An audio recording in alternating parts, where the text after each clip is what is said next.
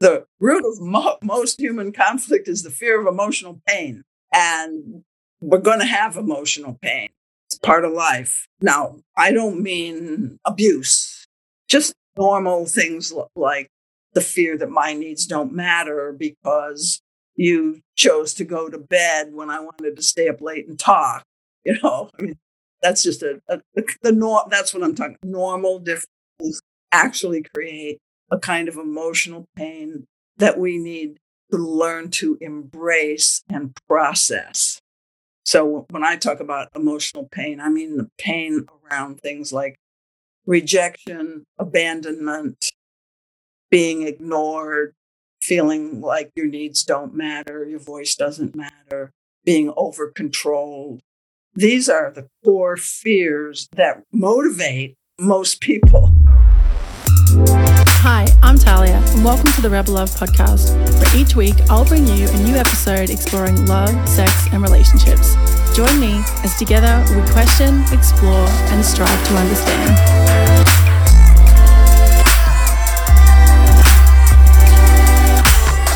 Well, hey everyone, welcome back to another episode of the Rebel Love podcast. Today we have one of my favorite psychologists and relationship coaches, Dr. Susan Campbell. This is Dr. Campbell's second episode with us.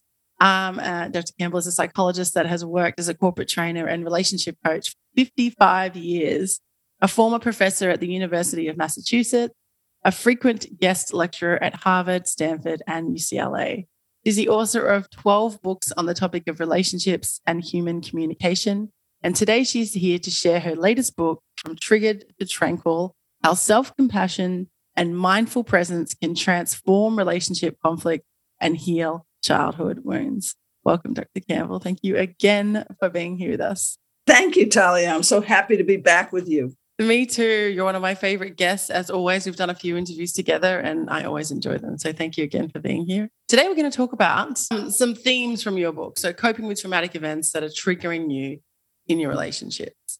Um, before we get to that, though, can you explain a little bit of like what prompted you to write this book in particular? Okay. The book is called From Triggered to tranquil. And what prompted me to write this book is I see so many people, friends and clients, who criticize themselves, who beat up on themselves when they feel frustrated, angry, upset. In other words, when they get triggered and they they kind of maybe even lose it a little bit or shut down and can't cope, but they get so critical of themselves. And I have discovered with all my work with clients that these trigger reactions, you know, these upsets that just flare up sometimes like a knee jerk thing, they are really the doorway to deeper healing and deeper self compassion if we know how to work with them. So I want to make the world a more compassionate place. And I think self compassion is the first step. I think there's some similar themes to this discussion to our then to our last one in that all of the work that I feel like you talk about, you have to be like really aware. So we're like, we're triggered, we have a triggered moment because a couple of people are kind of spring to mind for me who kind of tend to fly off the handle. I'm not friends with them, but I know who they are.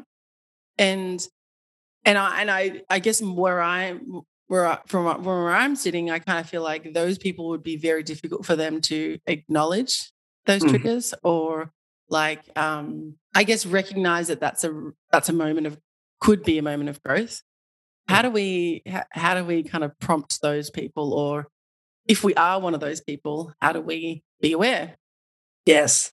So i wrote this other book about triggers that especially for couples but i neglected to address in that book that book was called five minute relationship repair and i neglected to emphasize how important it is just to accept that we do get triggered. And that's that's kind of what you're saying. Some people would not admit that they got triggered. They wouldn't be able to be aware. Mm-hmm. but i think that's because we've got this association with being triggered with kind of like being crazy or something like that or, or like odd or there's something wrong with you.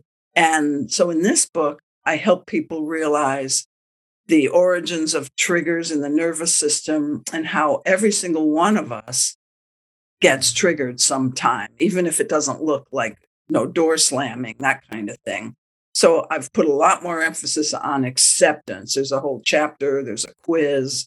I'm, I'm just trying to indoctrinate people from all different levels here about the fact that it's really kind of an interesting, good thing to be aware of when you're triggered.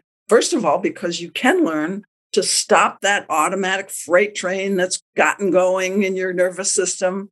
You can learn to stop it. You can learn to do the inner work that I was calling the self compassion work. And you can learn to actually heal the roots of your triggers, the childhood pain that never got fully addressed or the childhood needs that never got fully met.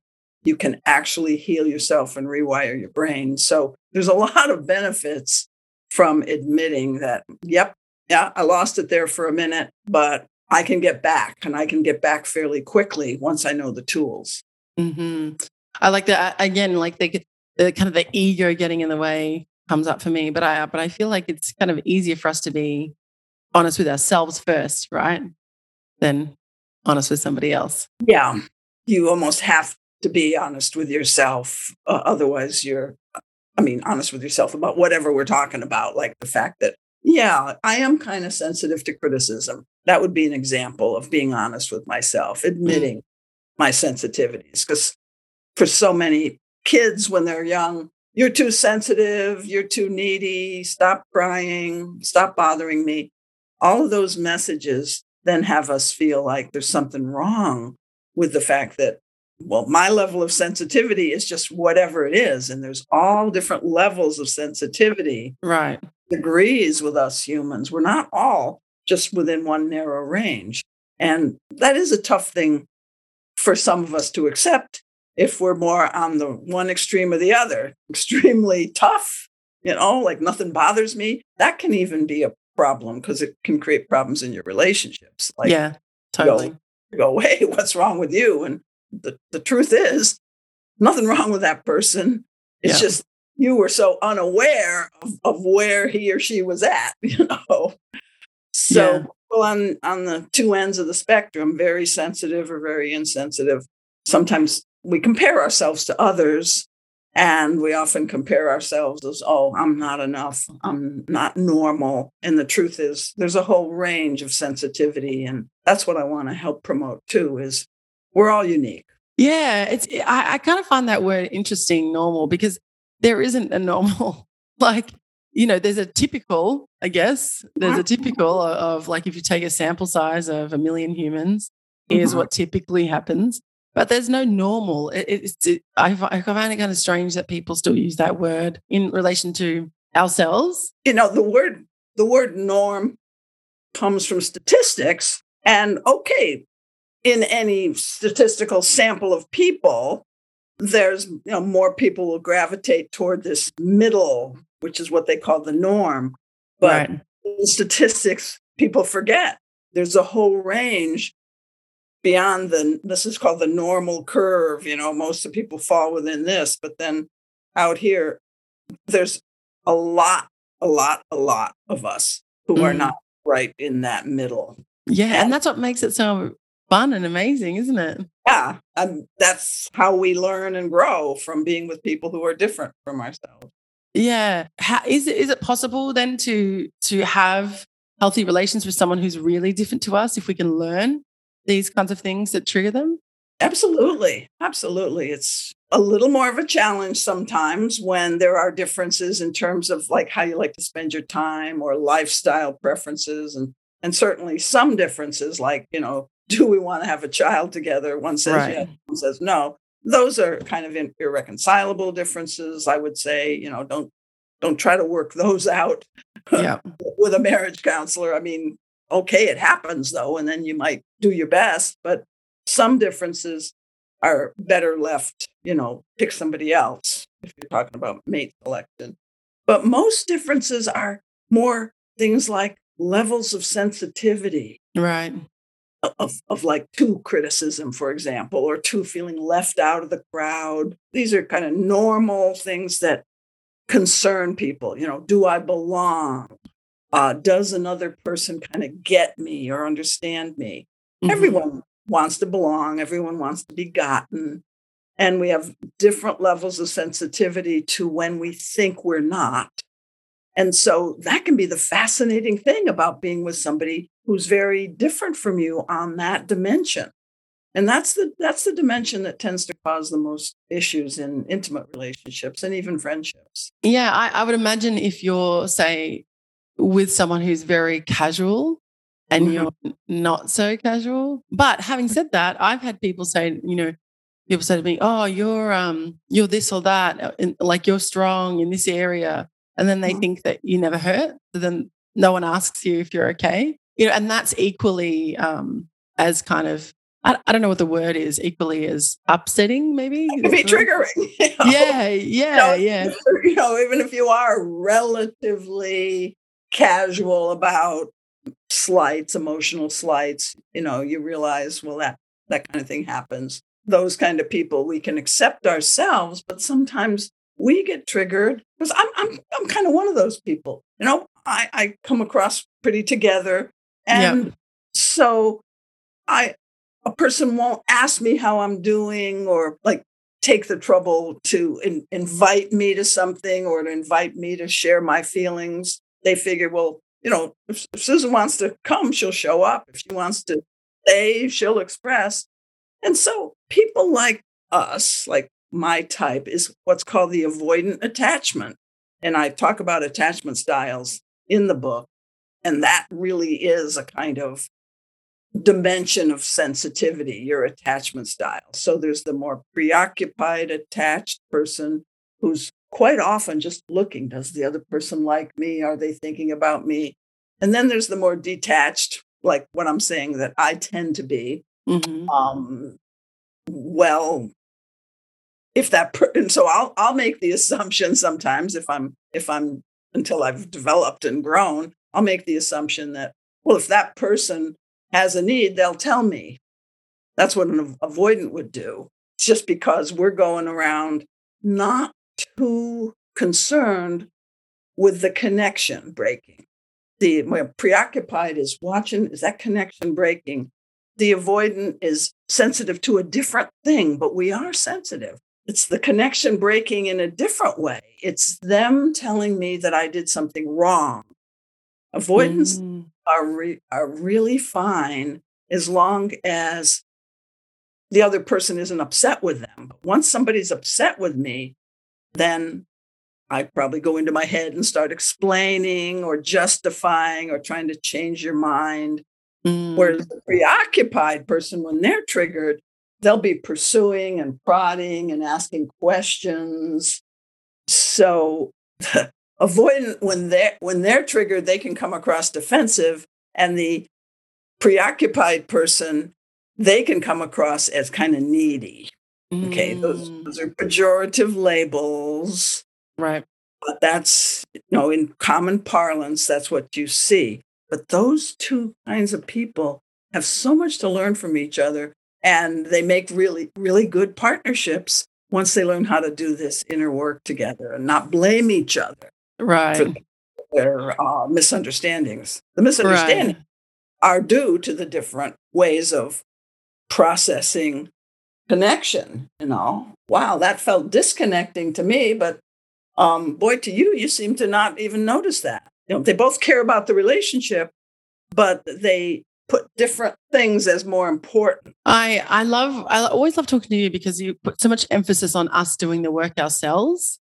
And if if we're in a partnership and our partner's doing the work and we're doing the work, we can talk about it and use that common language, and we can mm-hmm. move through the journey together. Uh, uh when it becomes difficult is when your partner's not willing to work through the journey with you. Then I, I guess perhaps you might what are our options? Rethinking the partnership?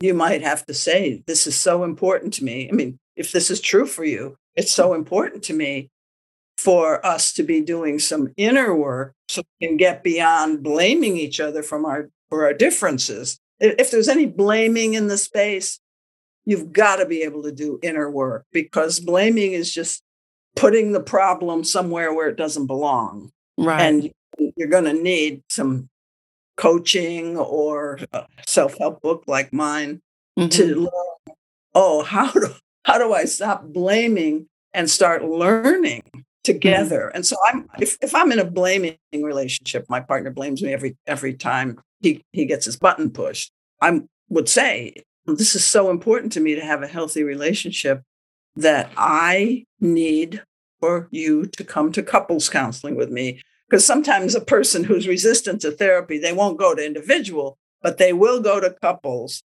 and mm, okay. really lean on them, really lean on them. And a, a, good couples counselor knows how to deal with a resistant spouse. Okay. I've had plenty of resistant spouses, and after about one session, they're just as talkative and disclosing as the partner who dragged them in. So don't be afraid to drag your partner to couples counseling. No, lean on them. Even, you know, eventually you might have to make it a condition of staying in the relationship, but that's your choice. Yeah, sure. Yeah, I was just saying to my friend, I would not date a man or a person who wasn't open to therapy. Like, I don't mind if you're not going to therapy, but if you're not open to it, then that's that's an issue for me. me because it, it's like, where, where do you go from here if you can't if you can't work through it together and put effort in, then you're just spinning your wheels, really, right?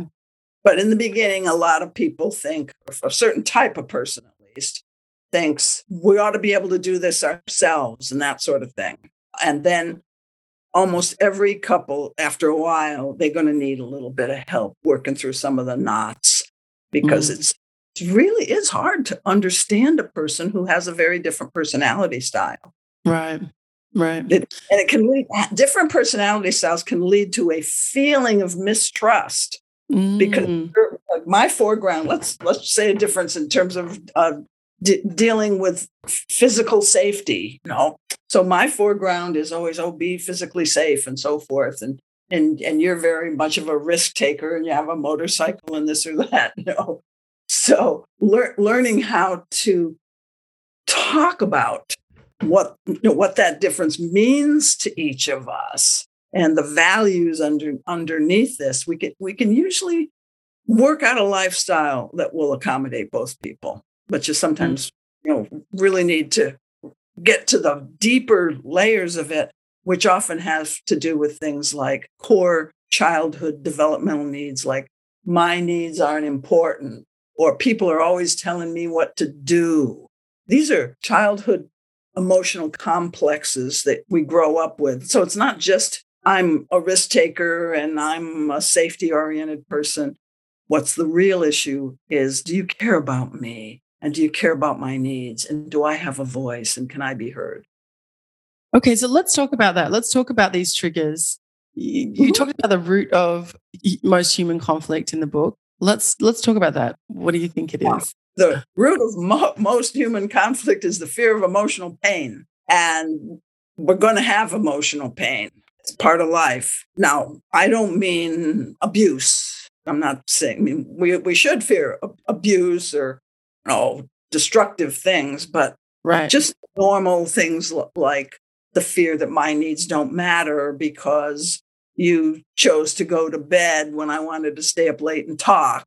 You know, right. I mean, that's just a, a, a the norm. That's what I'm talking. Normal right. differences actually create a kind of emotional pain that we need to learn to embrace and process. So when I talk about emotional pain, I mean the pain around things like rejection, abandonment, being ignored, feeling like your needs don't matter, your voice doesn't matter, being over controlled, these are the core fears that motivate most people. Most people have unfinished childhood business because they didn't get enough love or attention to feel loved. So they're going to have a fear of not of not being loved, of not being good enough. Almost everybody has a little little bit of that in their personality. And mm-hmm. some people have it pretty well handled by adulthood but an awful lot of us still have some un- unfinished childhood business. Oh, yeah. So it's the fear that that old unfinished childhood pain of feeling, oh, I was standing at the school. My father was supposed to pick me up. I'm only five years old and he forgot. I've actually heard stories like this, Talia. Mm. Oh, and it's a, probably an innocent reason on the part of the father or yeah. something not like he forgot he had a child, you know. But right. the little five year old just remembers the terror and, gee, I can't even read yet. You know, I don't even know where I am. So the, the pain of those unfinished incidents where there was pain, but you couldn't fully process the pain because you didn't have an adult that you trusted enough to hold you and let you cry and scream and maybe even get angry. You, every child needs somebody that holds them while they're in pain to show them that, ah, you can calm your nervous system fairly quickly with co regulation. And that's one body to another body, but it's usually an adult to a child. Mhm. So if we got co regulation as children, we're better able to calm our triggers and calm that fear of emotional pain. Oh, I'm getting rejected, or oh, she's controlling me. You know, that's that's what the triggers feel like. I mean, Mhm. those are those are words that play in the mind. But if you've learned through early childhood to soothe yourself, then you'll quickly get back to calmness. The, the book again, from triggered to tranquil. But what Mhm. most of us need to do is we have to calm, learn to calm ourselves. We need to learn to reparent ourselves. Let's talk about that. I think that's a really good point that you make about co regulation. I have been meeting a lot of people that have said things to me, um, actually, men I've been dating mostly, that aren't as affectionate. And, and I'm kind of not used to that because I've had a lot of partners that have been very affectionate. So, because Mhm. that was my experience, I was like, oh, this is just the way most people are. But then I experienced that it actually wasn't at all. And I asked one of, one of them, I said, you know, and I said it in a nice way, like, oh, I've noticed that you're not as affectionate as me. um, you know, I'm Yeah. interested to explore why that is. And he and he straight away said, Oh, my Mhm. mother didn't hug me when I was young. Yeah, people are beginning to have more insight into the connection between the past and how we are in adult relationships. So that's that's good. Then the next question is, well, would you like to learn to be more affectionate? You know, Right. value of yours or not? You know. Yeah, exactly. Because because he said. Yeah, yeah, yeah. He said, You're not the first person who said that. nice. And and it was interesting as well that he said, My mother, my mother Mhm. didn't hug me. Like didn't say Mhm. anything about his father. Yeah. And so we, it- it's just interesting reflection that we tend to associate affection when we're young from our mothers, not so much Mhm. others, That's- which, which I'm not sure is necessarily the case these days. Um, well, a lot of fathers are getting very hands-on with their children, and you know have been for some years, and it's getting better and better. So, um, if the mother falls down on the job, the father can pick it up. Yeah. so let's say we are in that situation, like that person who who identified that. How do they learn then if they haven't had it for so long and they're in their 40s?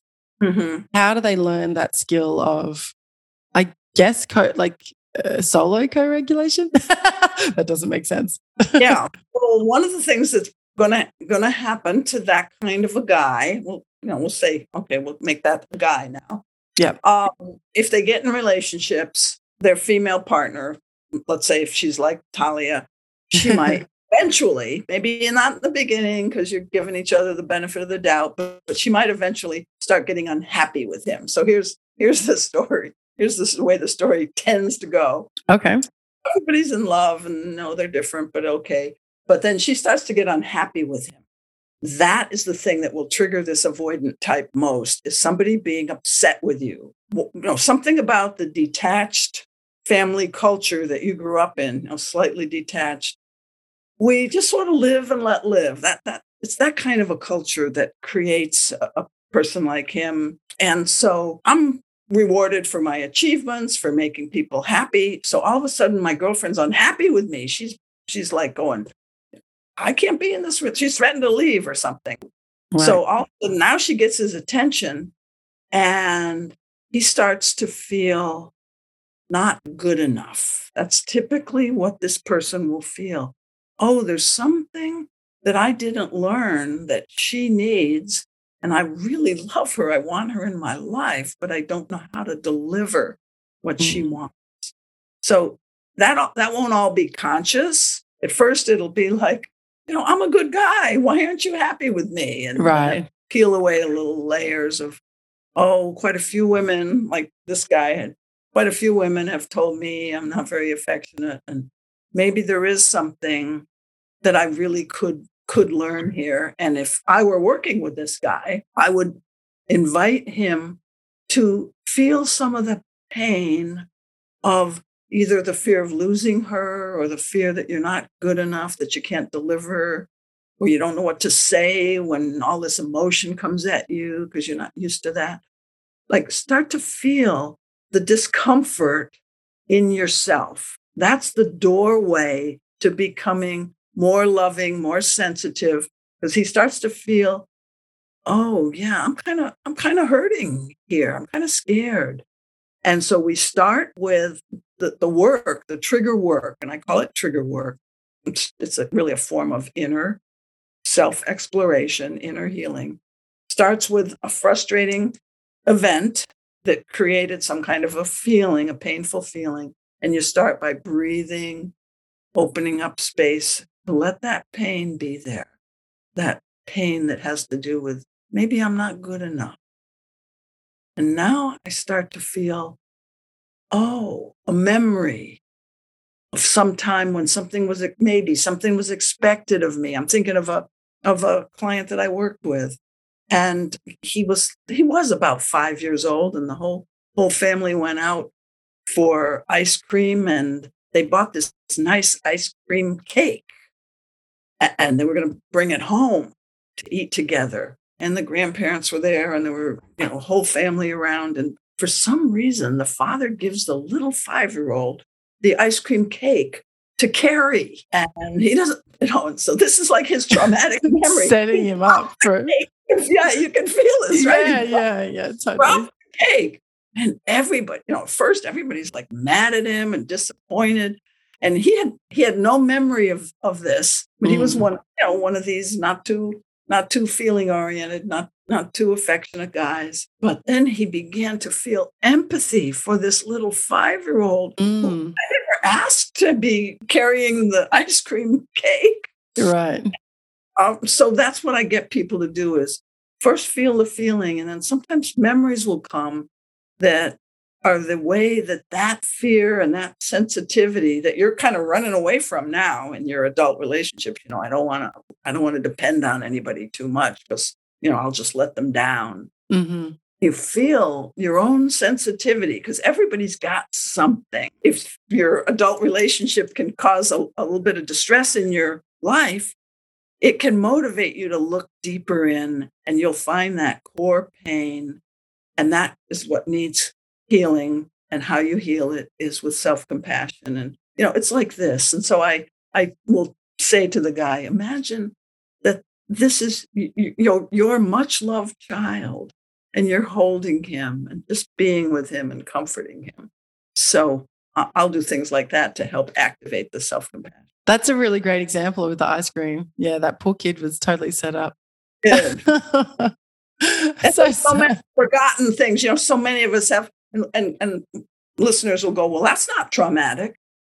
No, it's not traumatic in a in any big sense, but right. sometimes those things really stay with a kid. Mm-hmm. Kids are more sensitive than we realize. Yeah, that it, that's called a micro trauma, isn't it? Because I, I think that people think that trauma is like you know sexual assault or a car accident or something that's really huge, and Obviously, mm. that is tra- trauma, but there are small things like when you told that story. Like I, I don't know if you remember this, um, but when you're when I was a child, when you did get in trouble, it was literally like there was this dark cloud over your head, and the world was closing in on you when you knew you were in trouble because you didn't have the emotional capacity to know where to put that feeling.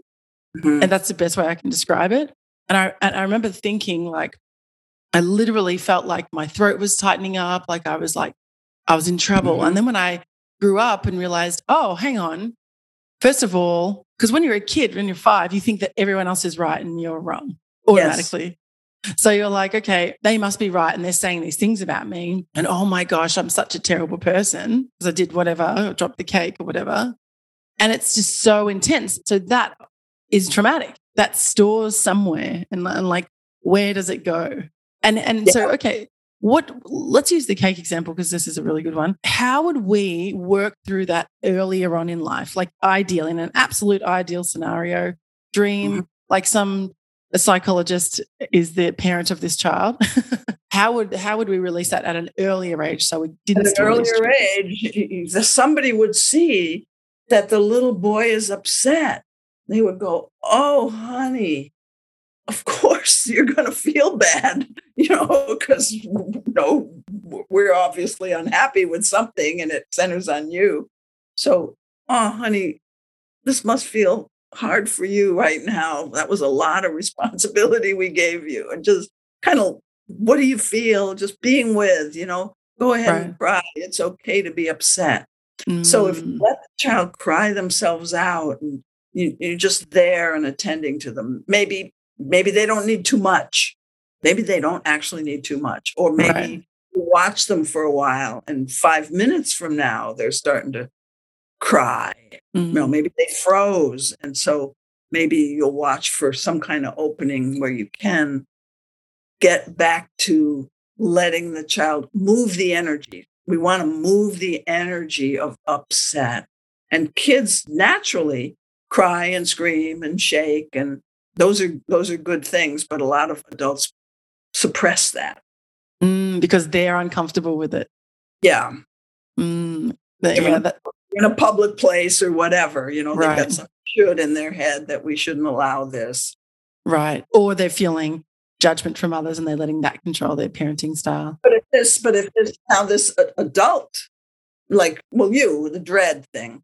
So if if you are in a intimate relationship and you start to feel something like that dread thing, then that's that's sort of the early warning sign that you're starting to get triggered. And so we we know that if we just sit with that feeling long enough, when you were in that dread state, or when that little boy dropped the cake, the feelings, you mentioned it, the feelings are very intense sometimes, or other mm-hmm. people's feelings are very intense. Yeah. And a small person's nervous system cannot really process a lot of intense emotions, mm. especially painful things. So we just naturally shut down.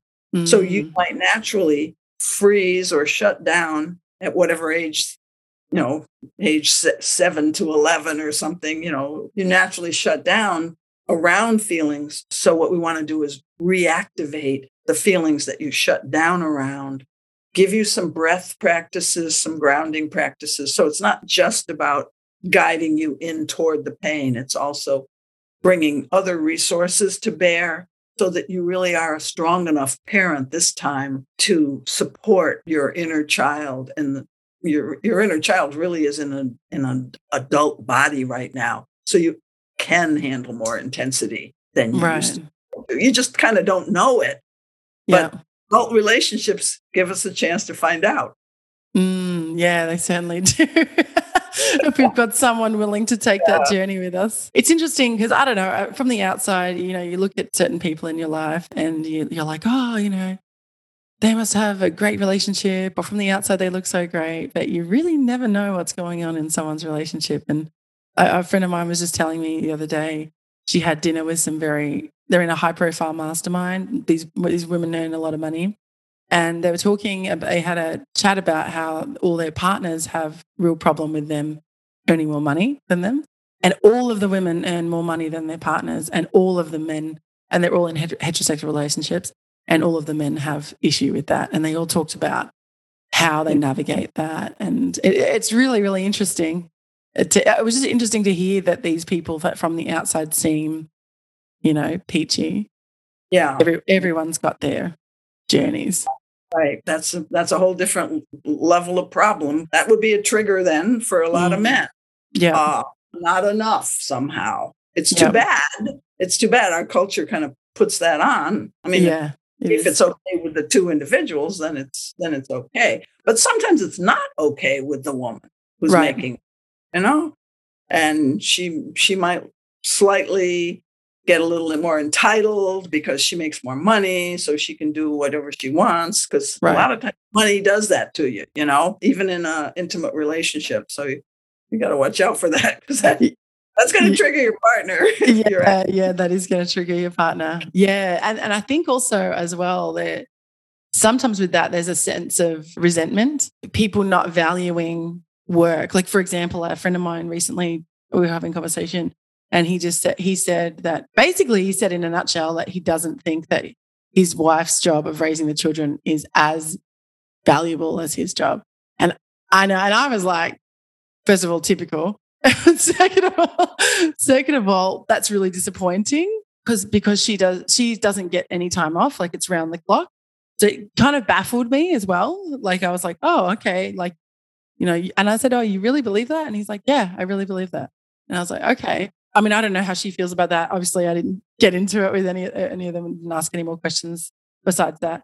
But I thought, how would you move through that? Because there is going to be some level of resentment there there's definitely going to be some issue there. Well, unless the two agree, you know, if the two partners agree that, yes, you've got the harder job as the breadwinner, so I should kind of serve you. I mean, that's a model. That's not my model. Most mo- most of your yeah. listeners are going to mine quality. You know, most of us are right a little beyond th- that. Wifey does it, whatever the husband's bidding is. My mother and father had a traditional thing. He worked, she stayed mm-hmm. home and took care of the kids, and they both thought they had a good deal. And I think there was a undercurrent of, you know, father's job is more important, so we have to move. Like when my father got a promotion, we would have to move, and my mother wouldn't say, we can't move. I don't want to move. I'm settled here. My mother would not even think to say that. They honestly seemed to me, and I knew them pretty well, and my parents, they seemed pretty happy with the deal. Right. Um, but yeah, there's room for resentment all over the place mm. when there's any kind of inequality. Yeah. I think that's a really good point, though. Like, if you're okay, if that's your agreement, because mm-hmm. lots of relationships have lots of different agreements. I mean, we can even talk about you know, ethically non monogamous relationships. Uh, lots of people would not be into that model of relationship, but lots of people are into that model of relationship and they they have agreements and they're okay with those agreements. So I think that's, you know, a really important distinction to me. I think that's key because a lot of times people don't try to get agreement. They just fight over something uh, like if, if you're you're the guy who's I mean you're the partner who has the job and I don't have a job then you're the one who dictates whether we're going to move or not. Right. know, they don't they don't have they don't ever have a conversation about it though. And then the, the opportunity for us to move happens and they've never talked about it and they don't even know how to talk about it. Mm. Uh, it's not talking about things that re- really leads to deep rifts between the two people. Yeah, and I always say that like it it kind of sets a precedent of the next level of communication. Like if you don't talk about it the first time, then mm-hmm. I think subconsciously you both go, oh, we can kind of get away with not talking about this. So we'll do it again next time. We won't talk about it again. And then you keep doing it. And then, you know, you wake up 30 years later and you haven't talked about anything. And you've got to start all this work that you're talking about right now, 30 years later, which is, you know, now's a better time than not starting at all. But it's just so much more ingrained by then, isn't it? Yeah. But now with shows like yours and books like mine, people are realizing that it's up to me to create the life that I want.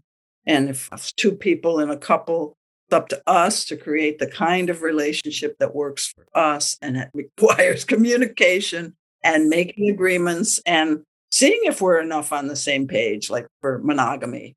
That's got to right. be talked about right away. You know, right. Are we on the same page with some of these things. If yeah. we're not, can we negotiate some of these differences and or move on? Yeah, if it's a huge deal breaker, like I guess the monogamy or non-monogamy one would be a pretty big deal breaker. Right up there with do we want to have kids or not? yeah, yeah.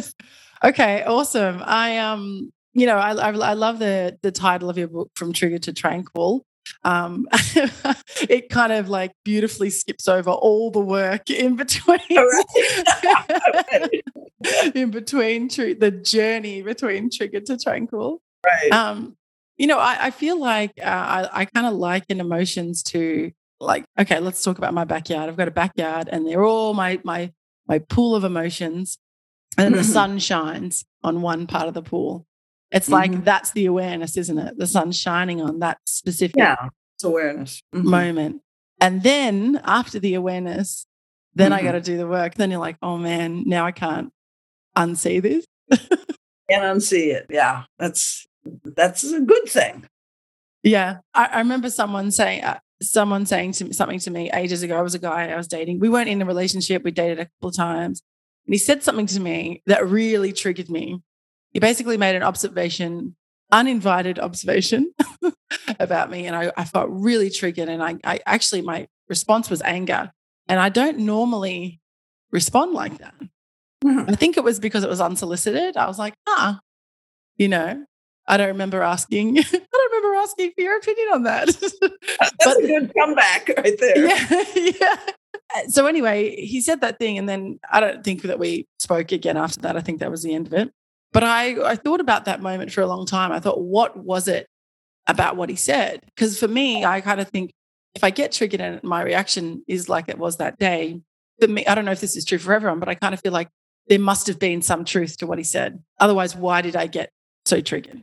Because You if there's have hooked into- not truth so much, but hooked into one of your fears. So truth in the sense that whatever he said about you, there might be a part of you that's saying that about yourself, but it's not that it's really true about yourself. Like you're not good enough is one of the classic voices, or you're not lovable. I mean, we don't realize, but we do have those voices inside of us. Some of us are right, you know, kind of easy to overlook those, but they're they're down there somewhere for many of us. So if if he said something that had you know had to do with an evaluation of you, it it might plug into your own negative self evaluation. But but that negative self evaluation probably isn't true anyway. Right. So that's want to comment on the true piece. Well, that's good to hear because I was definitely like, maybe he's right. Because you haven't worked through that fear about yourself yet. right. Yeah. It was very interesting because it honestly very rarely happens that I react like that. But um, Mhm. I think it also didn't help that it was unsolicited. I think that's what kind of irked me the most. Yeah, because when we're taken by surprise, if somebody had, you know, there's something I want to bring up and I wonder if you're open to it, you have a chance to prepare yourself and kind of get centered. So, you know, there's some advice, folks, you know, help people out, help yourself be heard. Maybe give a little preamble if you're going to deliver some harsh news, Right. difficult feedback, because then you, you might be more centered and go, hmm, I don't like hearing that, uh, but let me take a look at that. You know, that type of Oh man, I love I love the language examples you give. That that's so great. Like I have what, what was it? I have something to talk about and I wonder if you're open to it. Okay, Yeah. okay, let's role play that for a sec because if someone said that to me, I'm just imagining myself saying that to a guy that I've dated before. and he would say, well, well, what's it about? He'd say, What's it about? Before I, I can't answer that unless I know what it's about. Mhm. So what would you say to that? Well, what are you afraid it's about? I might make a joke, you know, but, That's the, but there's some meaning to my jokes, you know. Yeah, But, yeah, yeah. I think I there wanna to make- everyone's jokes. I want to make it safe. I mean, in a way that, for me, humor. Of course, it might not be true for the other person because I grew up in a humor-oriented household and it was Right. safe and we teased each other. So if I said, "What what are you afraid it's going to be about?" He, he might not find that funny. Actually, now that I realize it, I, now I my- would. I think it's my self-talk is Susan. You're so insensitive. no, I think I love it. Make light of. I have I have a friend. He makes jokes of everything, and I'm like, dude, is this really the time for jokes? He's like, this is the perfect time for jokes.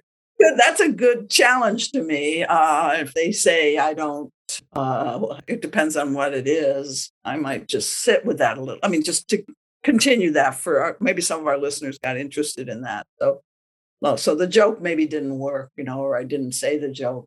Just oh, okay. Then what that says to me here's here's what I might sincerely say. That says to me that maybe maybe I would need to be really mindful of your feelings. So I'm, I'm that's what's coming up for me right now. And then just say that. Right. I, because, because he's telling me that he's not like, oh, sure, just, you know, let me have it.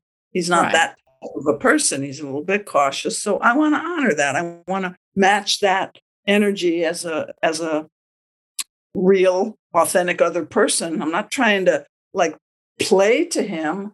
It really affects me when somebody sounds like they're a little cautious. I, it makes me want to be a little cautious too with them in a in a appropriate way, I think. Mm, yeah. Okay. Awesome. So those are in my better moments, you know, then Yeah. sometimes I'm shooting off my mouth like everybody else. yeah. Okay. I love that. So, yeah. So if we're going to bring it up, we need to be really aware and sensitive to them. Yes. That would have Yeah. probably helped the situation in my instance, Yeah. I think. Yeah. Or if he had noticed that you were bothered and said, "Oh gosh, I didn't mean to. I didn't. I didn't want to say something hurtful, but now I realize why that would have been hurtful." You know, and so you know, acknowledgement of your feelings. That's what we learn after we do some of this trigger work. We more sensitive to our own nuanced feelings, and we can become more aware of other people's nuances and kind of do a, a more sensitive dance together. Yeah, I love that. Dr. Campbell. I um could talk to you all day as as usual, but we do have to wrap up. But before we do, I, I want to see if you could please walk us through the five steps of trigger work. Yeah. And the first the first half of the book is based on these five steps. So the first step is acceptance. Just yep, I have triggers and you know and I'm still a valid human being. And the next one is very important. The next step is knowing your own unique trigger signature. What are the things that you do when you're triggered? What are the kinds of things that trigger you? Like is it a tone of voice or does it always have to do with criticism? So you learn about your trigger signature so you can recognize the early warning signs and stop. Stop what you're doing. Stop talking. Stop thinking you know racing thoughts about the other person blaming or whatever goes on once you're triggered. So there's acceptance your trigger signature then once you see you're triggered learning how to pause and calm and self soothe. So there's a lot of practices in there that help you become more resourceful. So you're actually kind of a bigger holding environment to hold more intensity. Because that's what happens with parents. You know, they can hold a screaming child for, you know, even maybe five minutes. But if it goes to 10 minutes, they can't hold it any longer. So we become better containers for emotion. And then self the self-compassion is the next step, going deeper in. And I was kind of showing what that looked like is you start with that feeling of, oh, I dropped, I, I dropped the ice cream cake. And then, oh, and then the feelings of they're disappointed with me. And you just kind of stay with the feelings until you can bring some empathy and tenderness toward yourself. And then the final step is only appropriate when you've gotten triggered with somebody else and the two of you have kind of gotten into a fight. And the last is going back and making up after the fight and how to say you're sorry, how to say, oh, here's what was really going on. I was triggered. I didn't mean that. What my insecure feeling and my insecure need was I really need to feel that my voice matters, or I need your help feeling that I am good enough. So you end with a vulnerable statement to take all the blame out of it, all, all the finger pointing, and, and be soft together again. So after a trigger, you can actually get closer to a partner. That's the best part, isn't it? I, I, I kind of call it leveling up in your relationship. You, Yeah. you, you have a blowout, you have a fight, and then you get closer because you make up in a way that helps you understand more deeply the other person Yes. and Yes. yourself. Dr. Campbell, I think that's a, an amazing place to end this conversation. Thank you so much for being here, as always. I Oh, have thank you. loved this. If people want to find out more about you, how can they get in touch with you? My website is susancampbell.com. And if you want to subscribe to my newsletter and hear about my free week, free monthly group coaching call, then go ahead and subscribe. It's right there on the homepage. It says subscribe. I'll send you a free ebook called Getting Real Confidence that is not published, but it's something I send to my subscribers. And then my newsletter comes once a month, and you can go, well, when, when's the free coaching call this month? And how do I get on? It's a Zoom call. So I offer that uh, to anyone who's interested in my work. And then there's also sometimes on the website, I publicize um, workshops and webinars and free things like podcasts when I'm on a podcast. So mm-hmm. you, you, can usually get a few free things um, that have to do with my work. Mm. My work is under the the banner of getting real, how to free ourselves from the fears and limited thinking of the ego mind, you know. so that's that's my brand, getting real. I love it. I love your brand. Everything, every conversation we have is just so amazing. I really, really love your style and your energy. So thank you again so much for being here. And I'd urge anyone listening to definitely get on that monthly call with Dr. Campbell. Um, she's amazing. And you can listen to episode five. Um, so this is Dr. Campbell's second episode on the Rebel Love podcast. So you can go to um, rebellove.com uh, forward slash EP5 for the first episode. And if you'd like the show notes to this episode, you can find all the links mentioned uh, at rebellove.com forward slash EP53. Thank you again so much for being here. I really appreciate it. Thank you, Talia. Thanks for listening to the Rebel Love Podcast, the podcast about love, sex, and relationships. If you like this episode, please support us by subscribing and leaving a review on your favorite podcast platform and find all the details of this episode and more at rebellove.com forward slash podcast.